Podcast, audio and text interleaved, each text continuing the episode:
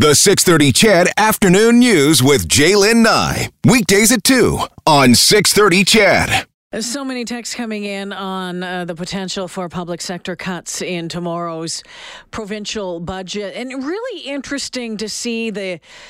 And it's been like this all week. The battle between the East and West when it comes to politics, the battle between conservatives and liberals, or conservatives and everybody else this week. And I also see it whenever we start talking about public sector jobs and, private sector. When we talk about people who are maybe a teacher or a nurse, whatever, compared to those in the oil patch. And I find it amazing that there's so many people out there that believe, well, just because, they've lost their jobs or they've had to take pay cuts, that everybody else has to have it too. When I think to myself, that was the choice that you made in the career that you decided upon how many years ago.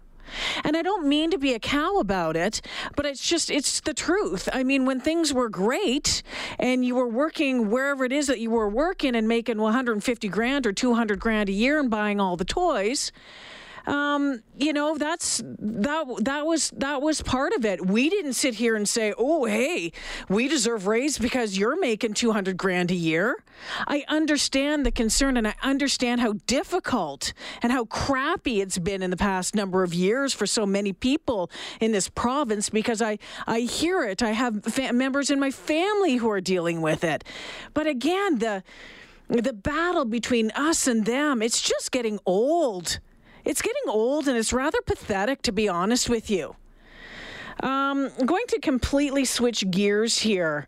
And you know it, we've all forgotten a name or maybe messed up some simple math. But what if someone told you that brain farts like these are actually secret weapons, proof of your superiority to computers and artificial intelligence?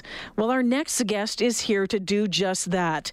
World-renowned neuroscientist and author Dr. Henning Beck joins us this afternoon. His new book is called Scatterbrain: How the Mind's Mistakes Make Humans Creative, Innovative, and Successful. Dr. Beck, welcome to the show. Good afternoon. Thank you so much. So are you telling me to stop feeling bad or beating myself up over all those little mistakes that I make when I forget a name or when I forget where I put my keys, something like that?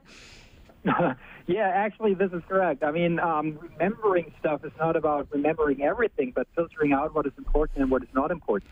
Consider yourself, you remembered everything. It would take forever to find out what is important, what is worth remembering, and what is worth forgetting. So way more important than to remember everything is to recognize what is important and what is not important. And the brain is very good at doing this.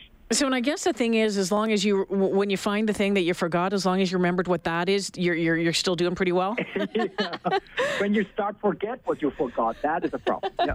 Dr. Beck, I was watching your TEDx talk today. I've been reading about you, and my mind feels like it's kind of going to explode because you've made me think about things in a different way. And to be honest with you, I don't quite understand some of it. So I'm wondering if we can start with some basics. Can we start by explaining how the brain, our brains, how we learn? I have a 2-month-old grandson right now, and I can't imagine what is getting poured into that little man's mind and how much he's learning right now and how much is going to happen over the next couple of years. So can you give us an idea of how that works to begin with? Yeah, the brain basically tries to extract patterns and correlations among all these information that is bombarding this young brain. And what the brain cells do, they say, okay, what is happening quite often, what is interesting, what is fun, that is so important. Let's strengthen our connections so we can process that information in a better way the next time. And this is what we call learning, that the brain adapts to the sensory input, that the nerve cells improve their way of communicating, and thereby the network in your brain constantly reshapes and is constantly adapted to the sensory input that is basically hitting the brain. And this is what we call learning, that we constantly improve by seeing what is important, what is not important, and the brain cells react to that. So, and as we constantly see that leads to understanding? Yeah, this is a fun question because sometimes we don't need a lot of repetitions, but sometimes we understand things on the spot. So how long did it take you to understand the word selfie, for instance? You see someone taking a selfie, you know what a selfie is. So interestingly, there seems to be something like a shortcut in the brain that the neuronal network is able to adapt to an information super quickly, and thereby able to understand things on the spot. And then you don't forget it. You know, at the very moment you understood what a selfie is, you know that this will last forever, and you don't de-understand it, if you want. What is the difference then between learning and understanding?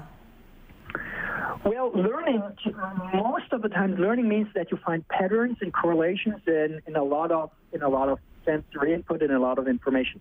Understanding means three things. First, that you see things on the spot, that you can characterize them, that you can categorize them. Second, you can explain the why. You see causal relations. You explain why something is or what for. And third, you can apply it to a new situation. And it's not like you are just recalling something from your memory. I mean, this would be learning. Learning would be you learn a list of words, and then you can recall it later. Great. But even more important is that you can do something with it, that you change the way you think. And this is what we call understanding. Dr. Beck, why do some people have so much difficulty when it comes to certain things when they're learning? For example, I always found math very difficult, and I can remember grade 3, my dad sitting in the kitchen with us doing flashcards at that time, trying to get me to understand, 2 plus 2 or whatever it was. Why do some people have blocks when it comes to learning certain things?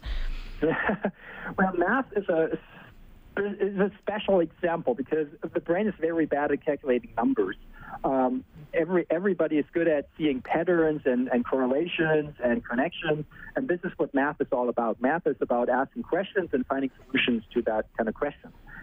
So way better than just giving answers and trying to teach people to behave in a certain way is to ask them questions and let them explore certain kind areas of knowledge. And we do in education and teaching, we usually do the opposite. We give answers and we want people to behave in a certain way. What if we ask questions and let them explore it in their own kind of fashion? And of course, it must be clear at the end what it is all about. But it is more in an active teaching in an active way. You don't, not in a passive way, just consuming information. Because in this regard, everybody is bad at learning. Just consuming the information, this is not what the brain is made for. What is the brain made for then? The brain is made for asking questions. If you look at children, they are asking questions so much, and we are training people to give answers as fast as possible, not so much asking questions. And I'm calling for people actively thinking and challenging their beliefs, asking questions, exchanging ideas, changing the point of view, and thereby you get better knowledge. Dr. Beck, my head is just spinning right now. Dr. Henning Beck joining me on the phone. He's a world-renowned neuroscientist, the author of Scatterbrain, How the Mind's Mistakes Make Humans Creative, Innovative, and Successful. So another kind of question before I get into some other stuff with you. What is intelligence, then? Is it the same as the ability to learn? Well, intelligence, in a way, yes. In a way, yes, because intelligence means that you find and follow the rules as fast as possible. You have a problem and you find the solution as fast as possible. Intelligence, by definition, does not mean that you change rules, that you go places where no rule has been established so far, that you set up new rules. So intelligence in this way is nothing special. It means that you learn a certain pattern as fast as possible. Machines can do as well. Artificial intelligence is pretty good at this. But we are also able to ask questions no one else does. We are throwing away old rules and set up new rules. We go places where nobody has ever been before. And so we are way more than just intelligent. We are also creative. We are communicative. We are exchanging ideas, and we are challenging ourselves. And this is what makes us special, right? So the more intelligent we are, we quickly and accurately find previously known solutions. So can a computer be as intelligent as a brain? Yeah, in a way, yes, because if you define intelligence by the capability to find solutions, predefined solutions as fast as possible, then it's no big deal, right? What is way more important to ask questions nobody has ever asked before. I mean, computers give answers. This is intelligent. But human beings ask questions. And this is way more than just being intelligent. All right. Dr. Henning Beck joining me this afternoon. Need to take a quick break here, Dr. Beck. When we come back, I want to ask you, getting into a little bit more, I want to ask you to break down some things like how a brain can create new ideas. What can we do to stimulate that? And why are some choices so difficult to make? Stay with us more on 630 CHED Afternoons. Coming up to 3:20 this afternoon, Dr. Henning Beck, world-renowned neuroscientist and author of Scatterbrain, How the Mind's Mistakes Make Humans Creative, Innovative, and Successful, joining me on the phone this afternoon. You want to find out more, you can read the book. You also go online and check out his TEDx talk, which is also very, very interesting. Dr. Beck, how does a brain create new ideas? Because I think a lot of us are constantly trying to come up with new ideas, especially if we're an artist or something like that. And what can we do to stimulate those new ideas? Well, first thing to realize, don't force ideas. I mean, you cannot basically create ideas like other solutions, and the more you want them, the more difficult it is to get to a good idea.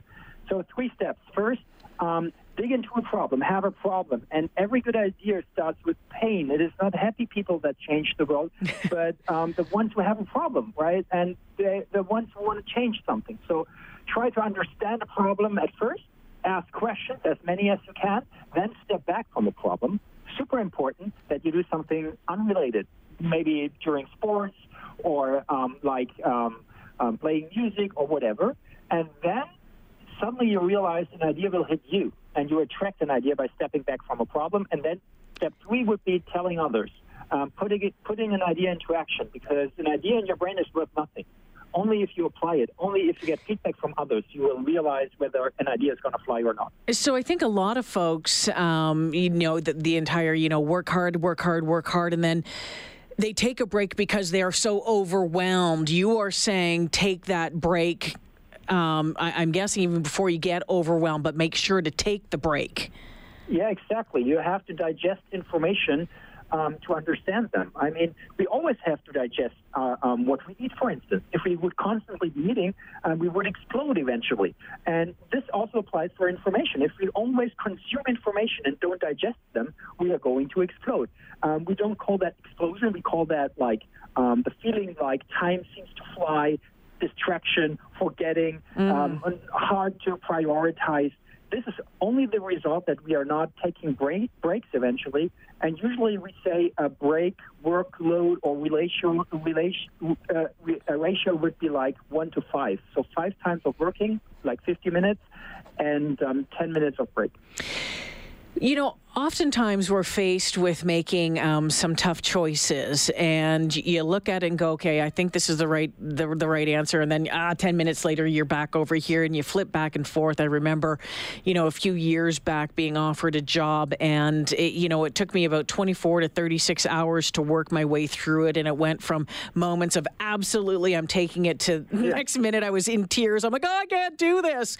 Why does that happen? Well, this is what we call, one thing is what we call the overchoice effect, that if you have so many options to pick from, it is hard to find a good one. And the brain is usually not very good at picking an option. This is very hard. So we're usually, we are also bombarded by information to make a good decision or to make a good choice. So usually you already made the choice. Sometimes you just have to put some pressure onto yourself. So if you want to do something and you don't know what option to pick from, roll a dice or toss a coin. And in the very moment you roll the dice, you feel already what number should appear or should not appear, because subconsciously you already made the decision. You already know. There's a lot of folks out there that suffer from anxiety, that awful feeling you can't turn off your brain, you feel like you're under pressure. you know, you can sit there and kind of talk yourself through it and tell your brain, no, everything's okay, you're going to be just fine. But how come your brain doesn't seem to go along with that? Yeah, this is very hard. I mean, you cannot tell people to get rid of these kind of anxiety. Sometimes what you can do, you can reframe it. So you can put people into a stressful situation and tell them that the stress reactions that you feel, sweaty hands, for instance, that are actually a sign of your body being into a performance mode.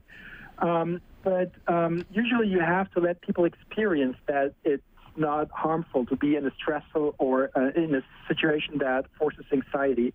And if anxiety is triggered by an external factor, this is the way to unlearn this kind of anxiety. And research shows that this is actually happening. If these kind of treatments are pretty sufficient if an anxiety is caused by an external factor. Okay, I have one more question before we're out of time. You know, there's always talk about doing brain games to help keep your mind sharp. Yeah. As you're aging, the things that we can do. What secrets do you have to keep the brain sharp as we age and to continue to learn as we get into our 40s, 50s, 60s, 70s, 80s, whatever it is? Yeah, the best thing is very cheap. I mean, have a healthy lifestyle, that is important, and challenge yourself.